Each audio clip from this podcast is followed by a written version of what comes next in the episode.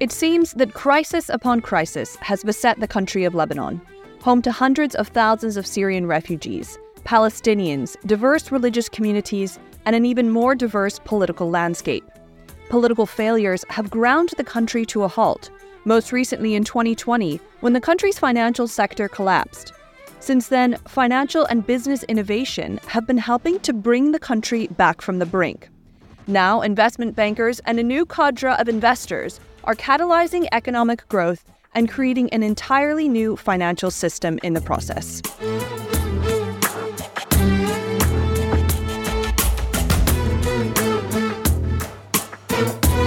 From DAI's Global Development Team, I'm Megan Howe, and you're listening to The Practice of Partnership, a podcast about how local partnership is the cornerstone of sustainable, impactful development.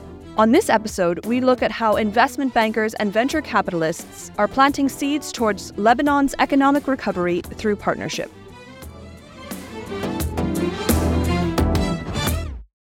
You know, we have to remember what uh, Warren Buffett said. And, you know, he said, when others are greedy, be fearful. And when uh, others are fe- uh, fearful, be greedy. So I think, you know, nowadays in Lebanon, the country's ripe to be greedy if you're an investor or financier.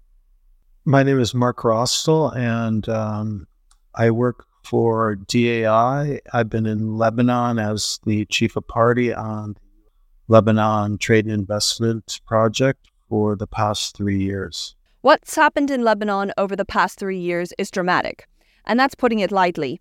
Disaster seemed to follow disaster, leading to an incredibly challenging environment for citizens and businesses. Lebanon's been facing uh, an unprecedented sovereign banking currency crisis for more than three years.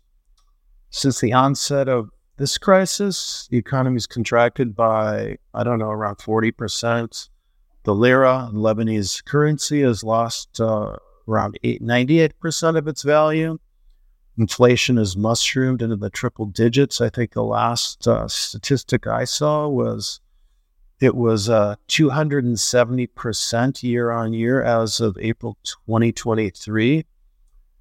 The central bank has lost uh, around two thirds of its foreign currency reserves. You know, shortly after that began, COVID came around. Everyone knows about COVID and the impact that it's had. Then next, there was the Beirut port explosion Following that, uh, there was there's an ongoing energy crisis uh, with the state-owned enterprise EDL. That's the uh, they're they're the electricity provider, and nowadays they supply about uh, three to four hours of electricity per day. That limited supply of energy has led to severe constraints, as you can imagine, on economic activity households and businesses overnight, you know, have become dependent on privately run small scale generators, to, you know, to fill that large gap of, you know, sometimes 23 hours a day of electricity. And then, you know, to top it all off, the cherry on the top, uh, the food, uh, the food security crisis that's been caused in part by the war in Ukraine. So, Again, I think the last stat I saw was that food prices here have increased by about uh, 260%. And then uh, when the banking sector seized, if you had, let's say, $100,000 in the bank, uh, you took an immediate haircut. So let's say you had your life savings in the bank, you had 100000 or let's say, I don't know if you were lucky enough, a million then all of a sudden you had $20,000 in the bank or $200,000 and you couldn't take it out in dollars anymore. You had to take it out in lira and you could only take out, I don't know what the, what it was back then or even really what it is now, but you know, $300 a day, something like that. So it just, um, and the lending ceased. So there was, you know, there was no more financing going on because the banks had, you know, no more money. Hyperinflation put immense pressure on businesses and livelihoods, with businesses basically unable to plan for the future. Here's Chris Lyle, investment banker and head of Lebanon's advisory for Cross Boundary, an international investment and transaction advisory firm. You know, in Lebanon right now, the context is a currency that has been in freefall for about three, four years now. Um, and so when you have that type of difficult um, when you have that type of foreign exchange shock, it can be really difficult for companies to know what the future looks like. If you're generating revenues in local currency, for example, what that's worth today could be very different in just two to three months.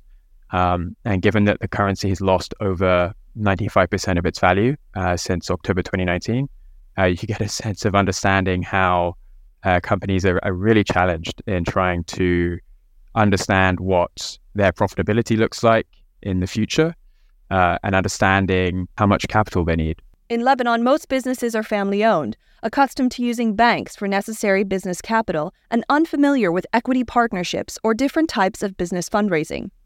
Orion Financial Solutions, a financial advisory and investment firm, says fundamentally this culture contributed to Lebanon's financial collapse. Businesses were not accustomed to partnering. Uh, my name is Nicolas Photiades. I am the founder and managing partner of Orion Financial Solutions. My background is that of an investment banker. Started in London with various major investment banks then I moved uh, back to Lebanon, my country of origin.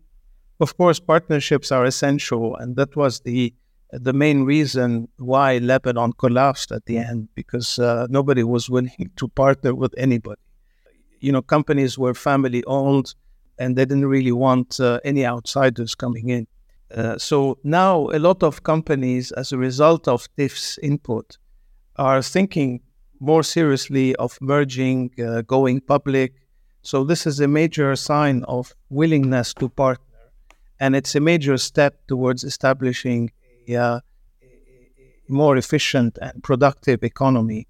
The Trade and Investment Facilitation or TIF project, funded by USAID, started in 2020, just as the financial crisis was kicking off. Mark says the project has three components trade and import substitution being the first, finance and investment the second, and policy reform the third. Our policy reform is focused on the uh, business investment enabling environment.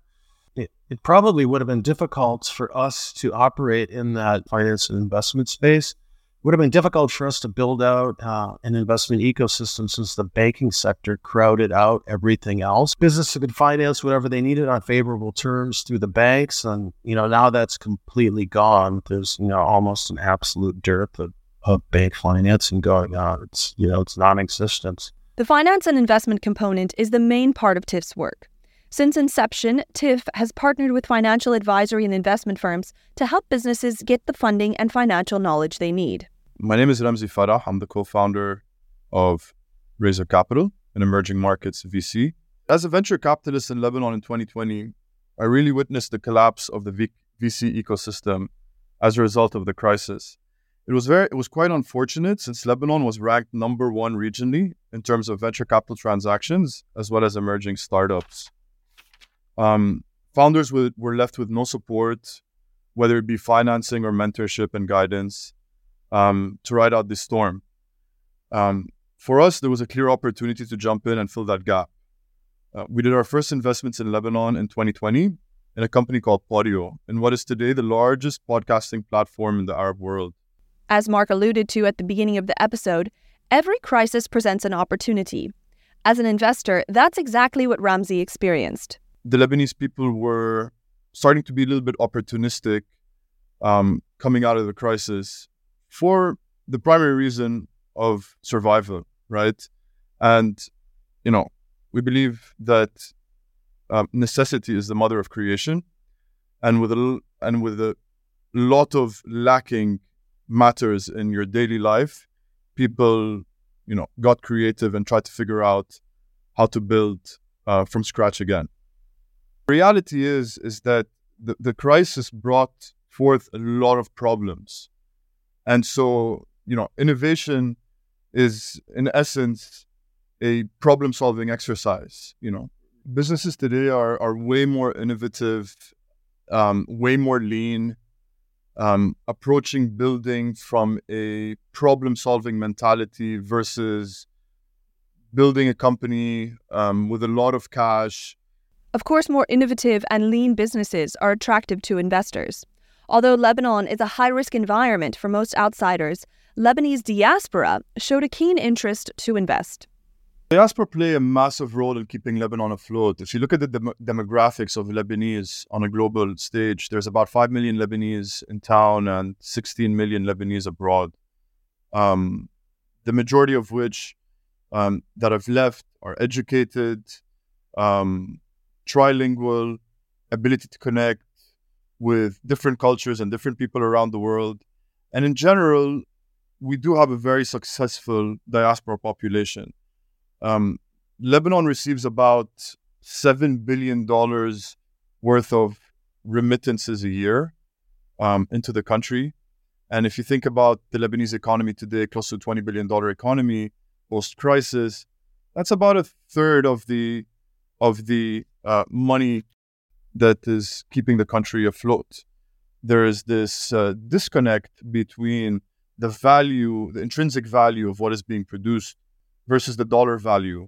And so um, a lot of expats saw that opportunity and uh, really jumped in on it. With diaspora investors keen to capitalize on Lebanese ingenuity and entrepreneurship, TIF supported Razor Capital and others to set up investment funds. They also began partnering with transaction advisory firms that could help businesses get the capital they need. Here's Mark again. We started out working with uh, transaction advisors. So these transaction advisors are firms that help prepare companies for equity investment. But you know that's taken time. First, because uh, these companies have never worked in this space before, because they were so reliant on banks. And you know, many of these companies, since they're family owned and generational, they've been reluctant to give up ownership or even to kind of open themselves up to that type of you know due diligence. So that's there's been a learning curve there, and that's taken quite a bit of time.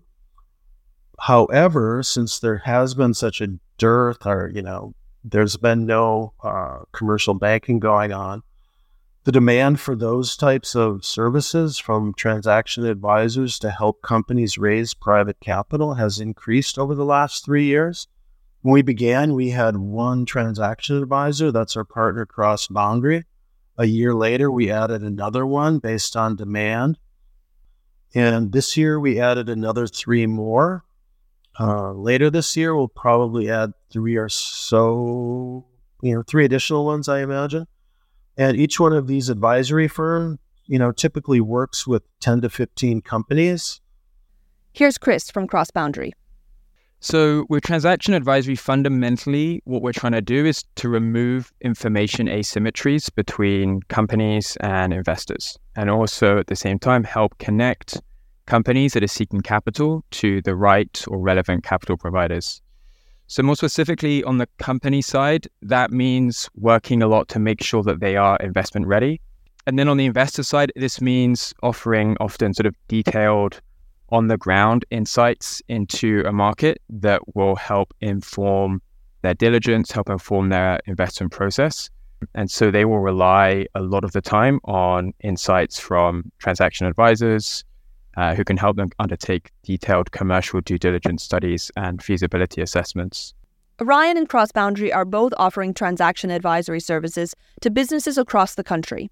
Because financial services are so limited, Engaging equity investors to provide businesses with capital and building financial models that can respond to market volatility are essential for commercial survival.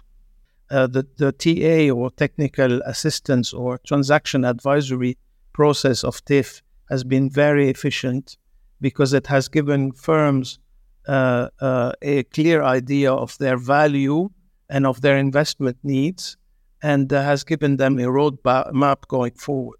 Orion Financial Solution uh, was able to provide uh, efficient uh, and correct valuations to companies, which allowed them to approach investors, particularly equity investors, more efficiently.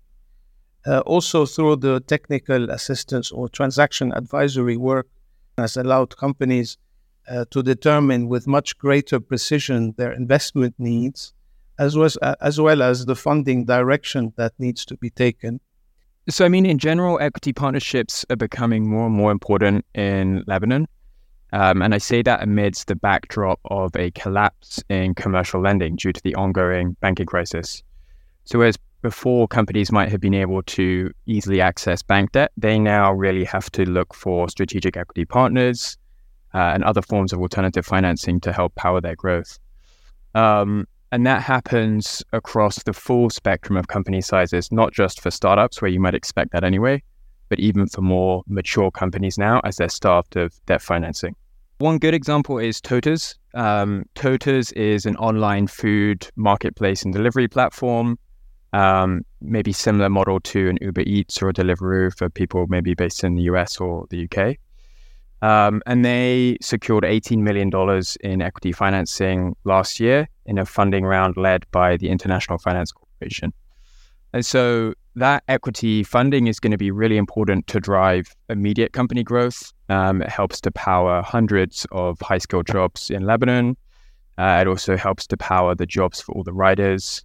Um, but that's also helpful more broadly for economic growth in Lebanon because Toters as a platform then benefits a ton of other restaurants, um, food providers, farmers across the wider value chain, both by helping to provide a platform for their services and products to be sold, but also by helping to build out really critical last mile delivery infrastructure, which is often a really important platform for economic growth more broadly in a country.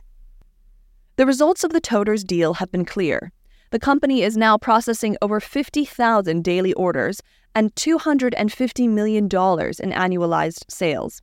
Toters directly sustains over 300 jobs in Lebanon, both high skilled knowledge economy roles and positions for hundreds of drivers. These jobs have saved hundreds of families from poverty and unemployment. Investment banking, venture capital, fund creation, and a host of other financial services are helping to reignite growth in the market that's been plagued by some of the toughest financial conditions in the world there wasn't a financial sector when we started. So we're building out, you know, parallel finance investment ecosystem. Uh, you know, the majority of companies here have zero access to capital unless they're very large and they have a strong balance sheet and good cash flows. If companies have that, they can access, you know, finance, typically European funding through commercial banking sector. Um, I think one of our biggest impacts is that you know it's a slow process and we're just you know one one project but you know some of these CEOs and founders of companies have said look man if it wasn't for you know USAID stepping in that there would be nothing so it's this whole kind of building out this ecosystem and then you know showing people showing investors that you know Lebanon isn't uh, hasn't gone belly up and that it's a you know it is a safe and sound relatively safe and sound investment destination. And you know one of the things that we're doing i mean 10 companies yeah well you know maybe you'll get up to 100 companies 150 companies that would be great. But for those businesses you know since we're kind of the only game in town we've uh, you know thrown those businesses a lifeline to stay afloat and staying afloat you know means that there's uh, sustaining employment and in some cases, creating jobs. Not only that, but this new financial ecosystem is driving more and more investors back into the country. It's, there's still some hesitancy. It's not to say that the environment has totally changed, but yes, we definitely see greater engagement from investors in, in Lebanese opportunities. I think people are getting more comfortable with uh, trying to understand the risks involved. Each transaction that we help to close helps to generate that sort of positive signaling effect for the market that encourages other investors to engage um, and deploy capital. Um, so, you know, over the last three years in Lebanon, uh, we've helped to close over $25 million of investment into Lebanon. Um, and that's really important. You know, each time you get an announcement around that, uh, people take notice. As Nicolas alluded to at the beginning of the episode, partnership is the key to business success and growth. Finding the right investors and suppliers requires an openness to the opportunities around you. Lebanese businesses have demonstrated that openness, and through the help of TIF, will continue to be able to explore innovative financing mechanisms to grow their businesses and the economy despite the challenges.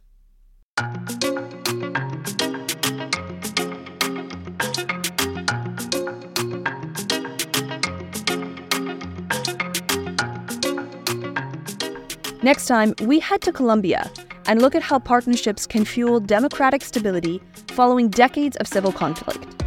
We'll speak to civil society and businesses who are helping build Colombia into a more inclusive and robust society. The Practice of Partnership is a DAI production. Check out our show notes for the links to the research we used in this episode. If you liked the show, leave us a rating or you can get in touch with me, Megan Howe, on Twitter. For more information, visit our website at dai.com slash practice of partnership dash podcast. See you next time.